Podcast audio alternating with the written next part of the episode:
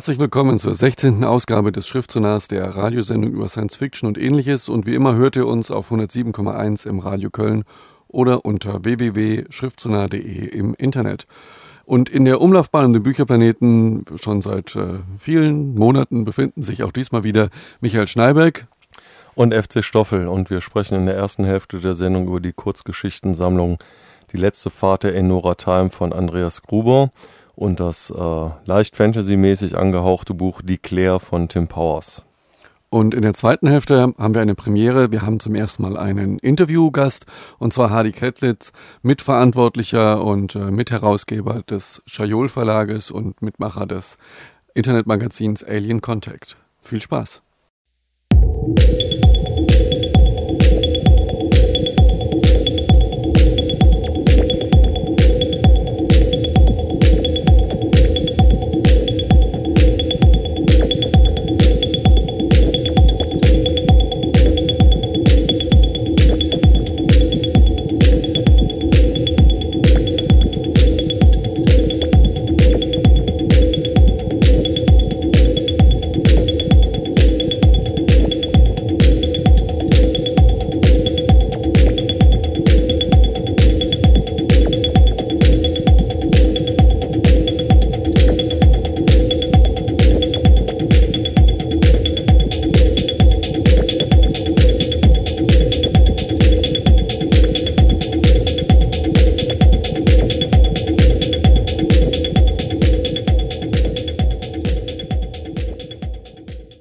Beschäftigen uns ja seit längerem immer wieder gerne mit deutscher Fantastik und äh, damit fangen wir auch in dieser Sendung an, nämlich mit dem Kurzgeschichtenband Die letzte Fahrt der Enora Time von Andreas Gruber, erschienen im Schajol Verlag und ähm, äh, es war, als es rausgekommen ist, ziemlich gefeiert, hat Deutschen Fantastikpreis bekommen und äh, Stoffel hat es jetzt mal gelesen. Stoffel, hat es den Preis verdient? Äh, ja, im Prinzip hat es den Preis schon verdient. Also äh, jetzt nicht wegen der Titelgeschichte, die letzte Fahrt der Enora Time, die ist von 1998. Die ist ganz äh, unterhaltsam, aber es gibt halt eben noch andere Geschichten darin, die sind äh, aus dem Jahre 2000 und die sind äh, alle wirklich richtig knallermäßig gut. Man muss sagen, es gibt äh, fünf kurze Geschichten und zwei etwas längere Geschichten, also eine überschaubare Zusammenstellung von Geschichten von Andreas Gruber aber allesamt doch äh, sehr lesenswert. Bei dieser Gelegenheit äh, möchte ich auch noch mal kurz sagen, sehr lesenswert im Gegensatz zu Singularität von Charles Stross, was wir eigentlich besprechen wollten. Das kann man lesen, muss man aber nicht. Letztlich eine äh, halbwegs unterhaltsame, aber im Endeffekt belanglose Space Opera. Andreas Gruber hingegen überhaupt nicht belanglos. Also es äh, war mir wirklich eine Riesenfreude, endlich mal wieder etwas äh, zu lesen, wo zwar Raumschiffe und ähm, ähm, Gedankenerweiterung, Implantate und all dieses Science-Fiction-Zeug äh, drin vorkommt, aber halt eben äh, nicht nur konzentriert auf dieses Science-Fiction angedockte äh, Gedöns, so was so, sag ich mal, die Würze irgendwie in der ganzen Suppe ist, sondern die Geschichten von Andreas Gruber haben auch eine ungeheure Substanz. Und äh, ja, besonders angetan, also äh, eigentlich möchte ich sagen, ich habe die erste Geschichte gelesen, äh, mich in die Ecke gesetzt und bitterlich geweint, weil sie mich so ergriffen hat. Und äh, ich würde sagen, wir, wir hören vielleicht mal eben kurz einen kleinen Ausschnitt aus dieser ersten Geschichte und dazu dann mehr. 13 Jahre Ausbildung im Konditionierungslager hatten ausgereicht, ihn erkennen zu lassen, dass er seinen jungen Kopf, in dem so gut wie keine Kindheitserinnerungen steckten, nicht mit den astrophysikalischen Daten des Universums zupflastern wollte. Genauso wenig wollte er Biotechniker, Fusionselektroniker, Gendesigner, Hyperlinkwächter, Mikrobiologe, Satellitenprogrammierer, Virenlayouter oder chemischer Netzwerkspezialist werden. Doch welchen Sinn hätte die freie Kapazität in seinem Gehirn? Es war an der Zeit, sich für einen Beruf konditionieren zu lassen – er musste eine Entscheidung treffen. Das System würde ihn andernfalls aus dem Verkehr ziehen, so wie ein Antibiotikum ein Virus beseitigte, um den Körper zu heilen. Seine Zweifel ließen ihn aus dem Lager ausbrechen. Von den Spähwagen verfolgt, stolperte er ohnmächtig durch die Altstadt, lief an den Häuserreihen vorbei und taumelte schließlich vor der klirrenden Kälte fliehend in einen Antiquitätenladen. Plötzlich fand er sich in einer Nische wieder und spähte an Dutzenden bis zum Bersten vollgestopfter Regale zur Decke empor. Trotz seiner gefrorenen Nase roch er das fleckige, ausgetrocknete, pergamentene Papier.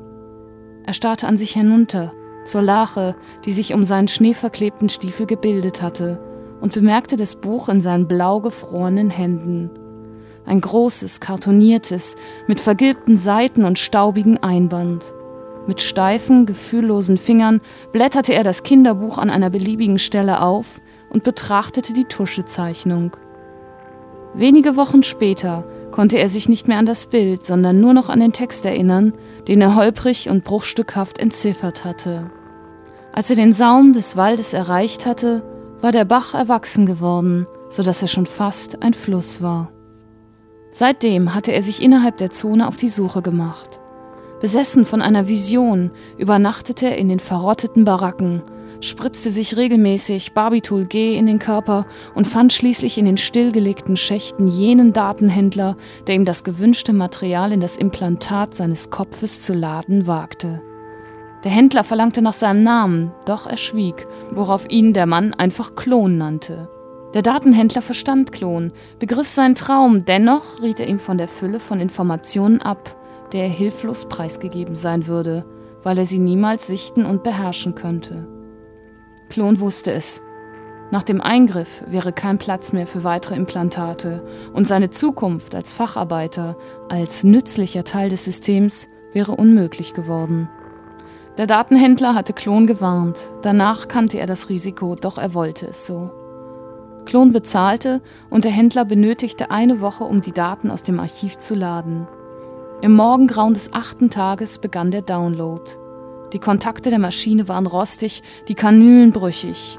Doch auch mit dem üblichen biseriellen Downloader wäre es gefährlich gewesen.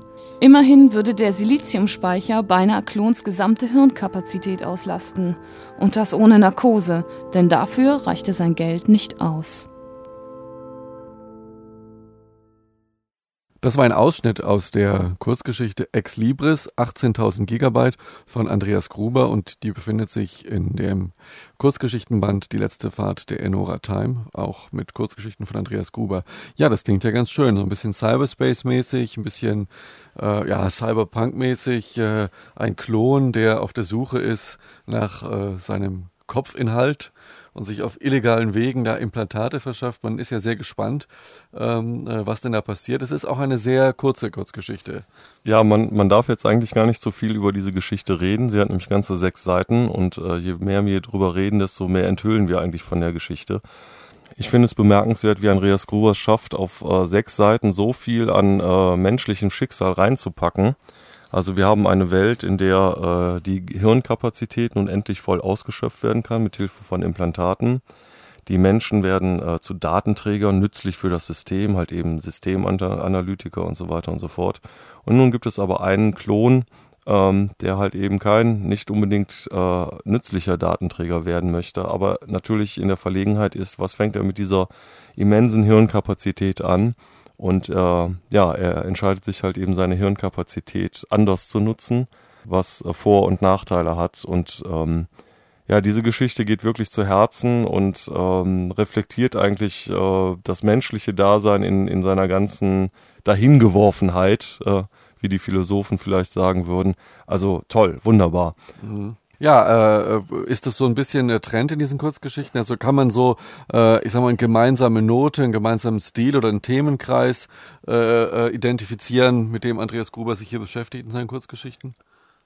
Ja, kann man so eigentlich nicht. Also das ist eigentlich auch ganz angenehm, dass äh, er die Stile wechselt. Es gibt ein bisschen Cyberpunk, es gibt ein bisschen Space Opera, es gibt äh, eine ganz nette Krimi-ähnliche äh, Geschichte, also so ein bisschen so was Hardboiled-mäßiges.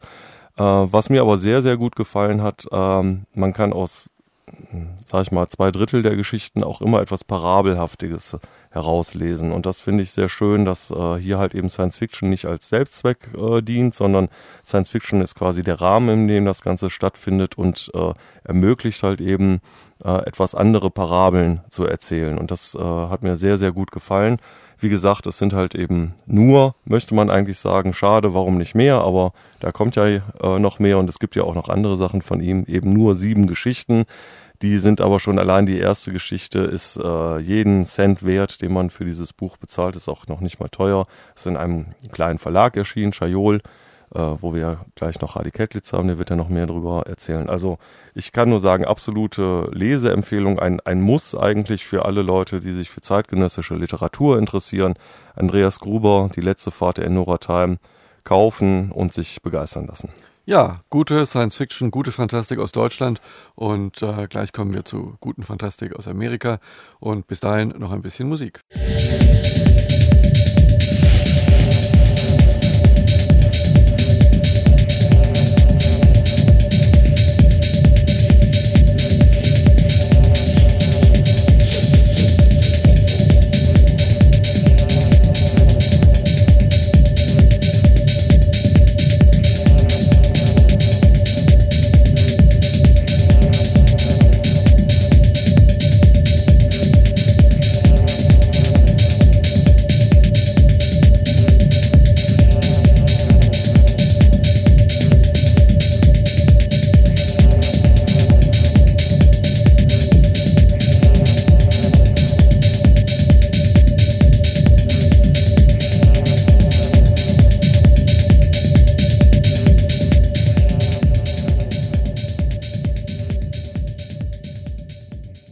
Ihr hört immer noch Schriftsonar, die Sendung, die sich mit Science Fiction und Ähnlichem beschäftigt. Und wir beschäftigen uns jetzt mit Ähnlichen, nämlich mit Declare, dem neuen Roman von Tim Powers. Tim Powers kein Unbekannter. Wir hatten über Tore zu Anubis Reich von ihm gesprochen, ein äh, Fantasy-Buch. Und auch jetzt, äh, Declare hat den World Fantasy Award gewonnen. Ähm, ist allerdings vielleicht, wenn ich das richtig verstanden habe, nicht so sehr Fantasy. Ja, Michael, wa was ist es? Ist es Fantasy oder wie würdest du es einordnen? Es ist nicht Fantasy in dem Sinne, wie man es sich äh, auf den Bücherregalen vorstellen kann. Also es ist ähm, eigentlich ein Spionageroman ähm, mit einem Fantasy-Kern, mit einer Fantasy-Pointe. Ich habe irgendwo gelesen, John le Carré trifft auf X-Files und Lawrence of Arabia und das stimmt ungefähr. Und diese Mischung äh, gelingt Tim Powers auf ganz fantastische Art und Weise. Es ist ein Roman für alle, die Spaß haben, halt an den Geschichten von John le Carré, Kalter Krieg, ähm, äh, alliierte Truppen nach dem äh, Ende des Zweiten Weltkrieges versuchen also in Deutschland irgendwie die Verhältnisse zu sortieren, Spione und Intrigen und Machenschaften in arabischen Ländern, Beduinen, Clans. Es wird alles äh, ganz toll vermischt und ähm, zu einer Art von Geschichte äh, äh verknüpft, die mich also regelrecht äh, begeistert hat. Ich kann mal versuchen, die komplexe Handlung kurz zu umreißen. Zwei Handlungsebenen. Der eine spielt, wie gesagt, kurz nach Ende des Zweiten Weltkrieges und ähm, die andere Handlungsebene spielt in den 60er Jahren und in beiden Handlungsebenen ist die Hauptperson Andrew Hale, ein äh, Sohn einer englischen Nonne und eines äh, zunächst unbekannten Vaters, der in Palästina im Jordan getauft wurde und diese Details spielen eine Rolle, deswegen erwähne ich die jetzt hier. Und dieser Andrew Hale wird bereits als äh, kleines Kind rekrutiert von einer Geheimdienstorganisation, einer britischen Geheimdienstorganisation, die so geheim ist, äh, dass sie selbst dem, den meisten Ministern und anderen Geheimdiensten unbekannt ist, die nach Ende des Zweiten Weltkrieges offiziell aufgelöst wird, aber inoffiziell natürlich weiterarbeitet als ein Geheimdienst im Geheimdienst. Und von dieser SOE heißt diese Organisation, wird er angeworben, um eine Operation durchzuführen, nämlich die Operation Declare die scheitert. Und danach hört Andrew Hale von dieser Organisation über viele Jahre nichts mehr, äh, beginnt ein Leben als äh, Literaturprofessor an der Universität. Und in den 60er Jahren bekommt er plötzlich aus heiterem Himmel, so fängt auch äh, dieser Roman an, einen kodierten Anruf von einem Kontaktmann. Und ihm fällt fast der Hörer aus der Hand, als ihm offenbart wird, nein, nein, du, wir, uns gibt's noch, wir haben dich nur bisher nicht gebraucht und jetzt bitte komm zum Treffpunkt.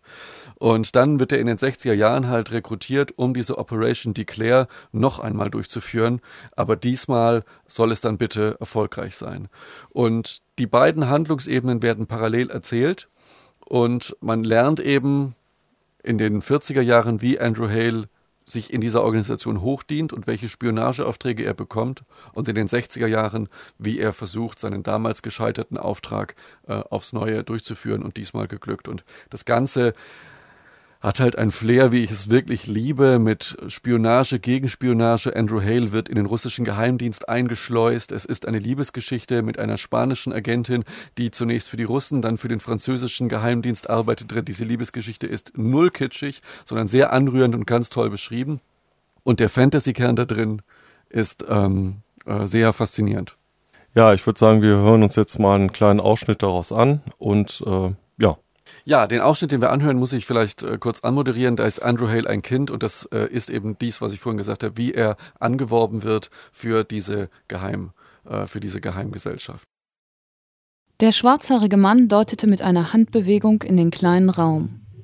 Unser Chef, sagte er. Andrew sollte als erster eintreten.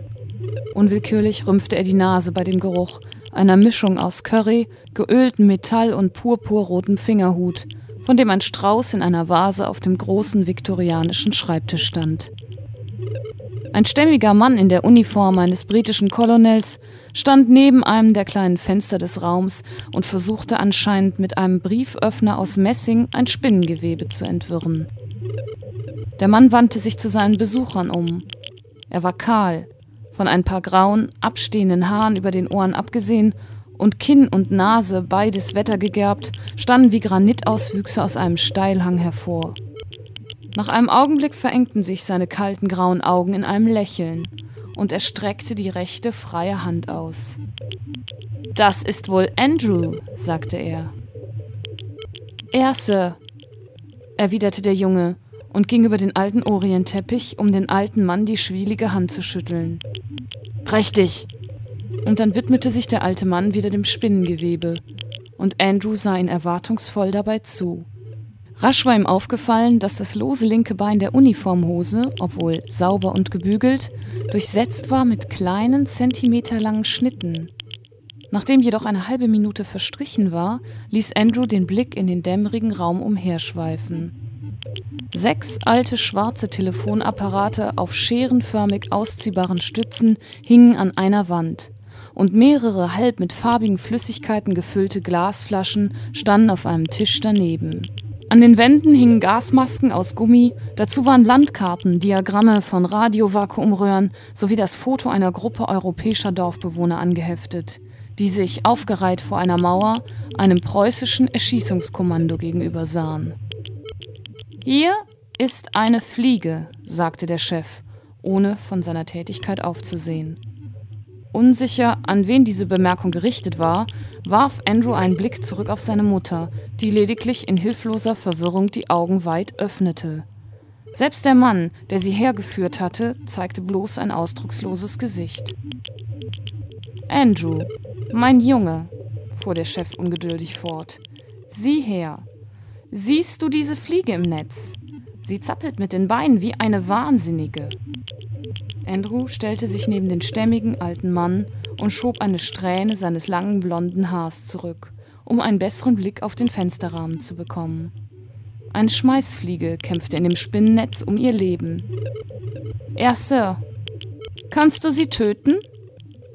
Voller Verwirrung und weil er annahm, er solle auf seine Fähigkeiten zur Erbarmungslosigkeit geprüft werden, schluckte der Junge seinen Brechreiz hinab, nickte dann und streckte die Hand nach dem Brieföffner aus. Nein, sagte der Chef ungeduldig, allein mit deinem Willen. Kannst du die Fliege einfach dadurch töten, dass du sie ansiehst? Andrew wusste wirklich nicht, ob er lachen oder weinen sollte. Er hörte, wie sich seine Mutter hinter ihm regte und etwas murmelte. Nein, Sir, sagte er heiser. Der alte Chef seufzte, wandte sich um und sah dem Jungen mehrere Sekunden lang direkt in die Augen. Nein, sagte er schließlich sanft. Dann tat er etwas, das Andrew mächtig überraschte. Er strach sich den Brieföffner in den linken Oberschenkel. Es hörte sich an wie ein Klopfen, woraus der Junge schloss, dass es sich um ein Holzbein handelte. Durch das Klingeln in seinen Ohren hörte er den Chef weiter sagen: Nein, ich sehe schon, du kannst es nicht. Und das ist auch gut für dich. Interessierst du dich für den Funk, mein Junge? Er zerrte den Brieföffner aus seinem Bein und prüfte die Spitze mit dem Daumen. Soweit also der Ausschnitt aus Declare von Tim Powers und ähm, ja, ist ja ziemlich weird. Äh, so ein bisschen klingt das allerdings für mich auch äh, wie der fantastische Abenteuerroman für den jungen Heranwachsenden.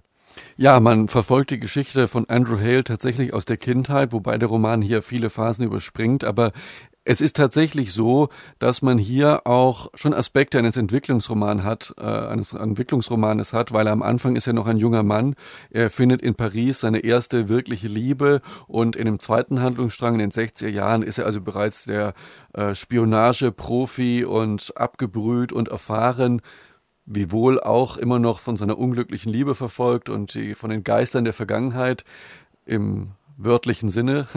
Und äh, so ist es auch eine Lebensgeschichte von Andrew Hale. Ja, kann man also sagen, äh, die Claire von Tim Powers, ein, ein Buch, das Spaß macht und äh, gar nicht so viel will, als gut unterhalten und das ist ja oft auch schon äh, schwierig genug. In der Tat, äh, es unterhält sehr, sehr gut, weil Tim Powers einer der, ja, ich bin jetzt mal mutig, besten zeitgenössischen Schriftsteller für mich ist und ähm, es will aber noch einen Aspekt mehr und das ist ein typischer Tim Powers Aspekt, der ihm auch in anderen Büchern immer wieder viel Spaß macht. Dieser Roman ist ein hervorragend recherchierter historischer Roman.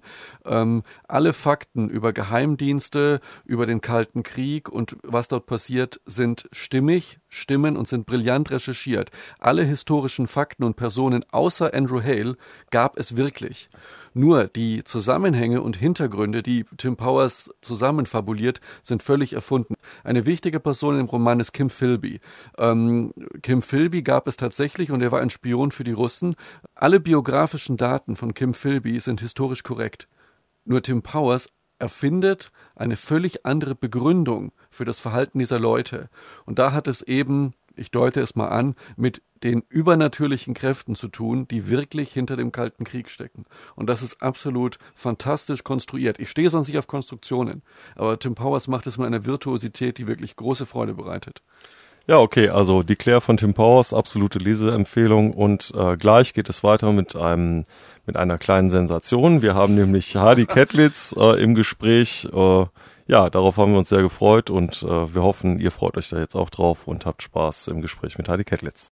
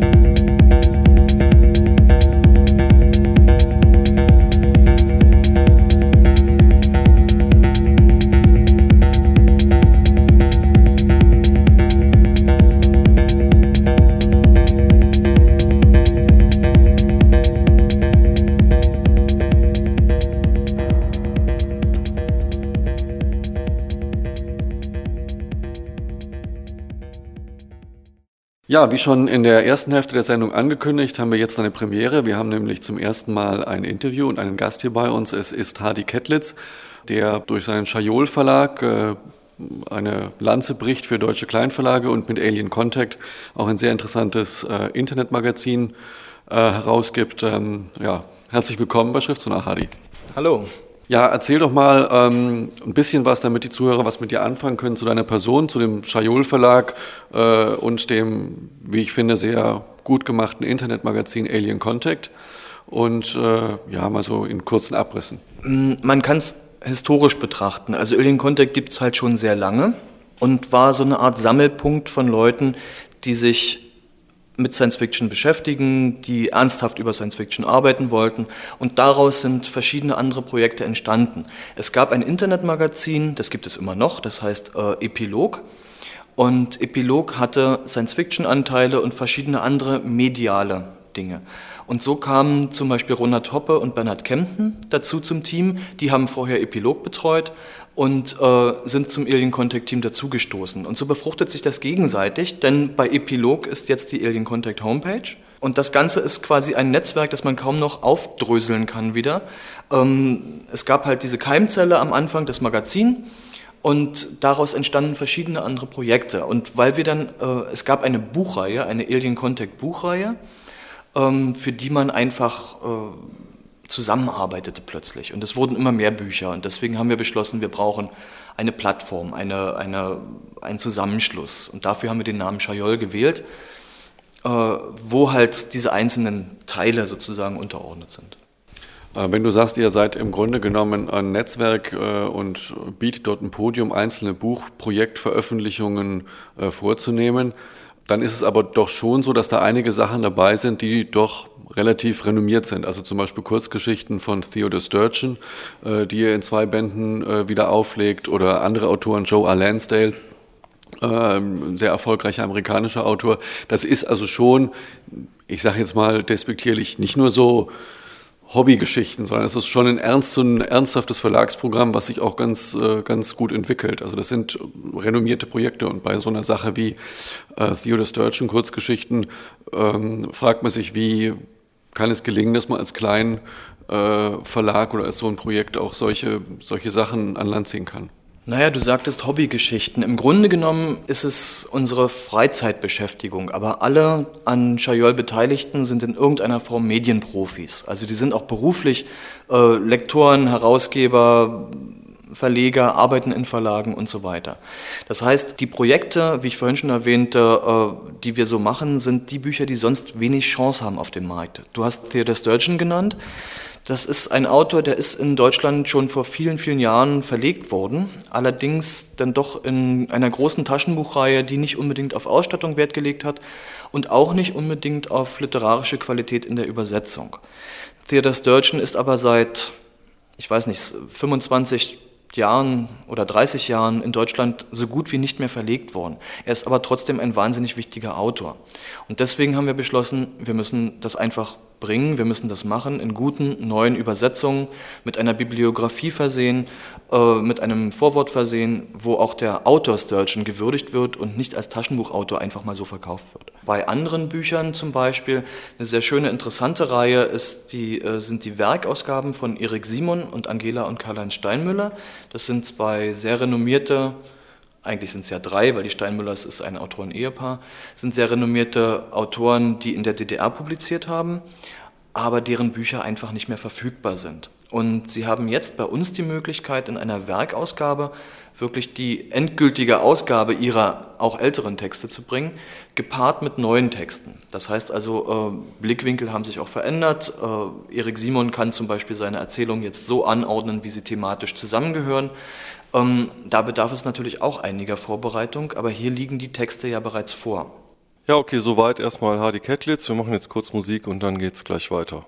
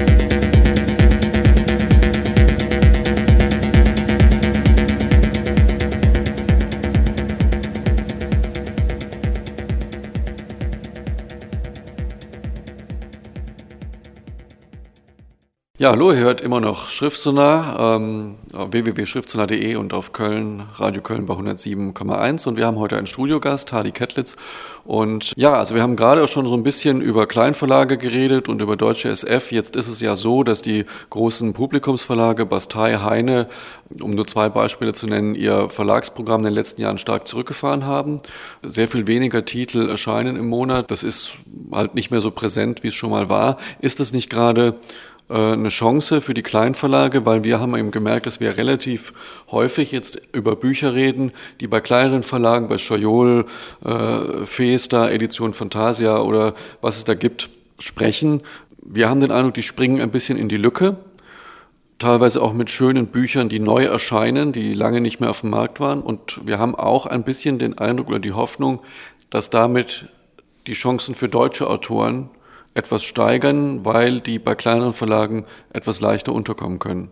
Täuscht uns oder, oder wie siehst du das? Das ist eine sehr, ein sehr diffiziles Thema. Ähm, der Eindruck drängt sich auf, dass wenn die Publikumsverlage jetzt weniger Science Fiction machen, dass man, dass sich da eine Lücke auftut. Die Lücke tut sich tatsächlich auf. Nur das Problem ist, dass die kleineren Verlage ähm, natürlich nicht die Möglichkeit haben, an das Publikum, an das große Publikum zu gelangen. Man muss dabei bedenken, dass Verlage wie Bastel-Lübbe, die sich nach wie vor tapfer schlagen, aber auch Heine, an den Bahnhofskiosken präsent sind, in allen Buchhandlungen ständig ihr ihr Monatsprogramm parat haben. Das heißt, ein Käufer braucht bloß in den Laden zu gehen und zu schauen, welche Bücher gibt es neu. An dieses Publikum kommen die Kleinverlage nur sehr schwer heran. Das heißt, jemand, äh, für den sich diese Lücke jetzt auftut, der muss sich schon sehr intensiv für Science-Fiction und Fantasy-Literatur interessieren, muss auch selber recherchieren, wo gibt es denn neue Bücher. Da ist natürlich das Internet sehr, sehr hilfreich, weil es Internethändler gibt, die Bücher anbieten, die auch Kleinverlagsbücher anbieten und äh, dann auch Hinweise geben, was neu erschienen ist. Es gibt halt Homepages, es gibt Internetportale, wir bei Alien Contact weisen natürlich auch sehr stark auf die kleineren Verlage hin, auf das Programm derer, aber äh, der normale Leser, der sein, seine Bücher aus der Buchhandlung bezieht, der geht verloren. Ähm, du hattest zwei andere Verlage erwähnt, äh, den Festa Verlag, der mit Festa Science Fiction jetzt eine neue Reihe gestartet hat. Das sind zum Beispiel Autoren, die dort rauskommen, die bisher äh, wenig berücksichtigt wurden. Also es gibt zwar ein Band von Dan Simmons zum Beispiel, aber es gibt auch äh, Robert Sawyer, der bisher in Deutschland so gut wie gar nicht erschienen ist und trotzdem ein interessanter Autor ist.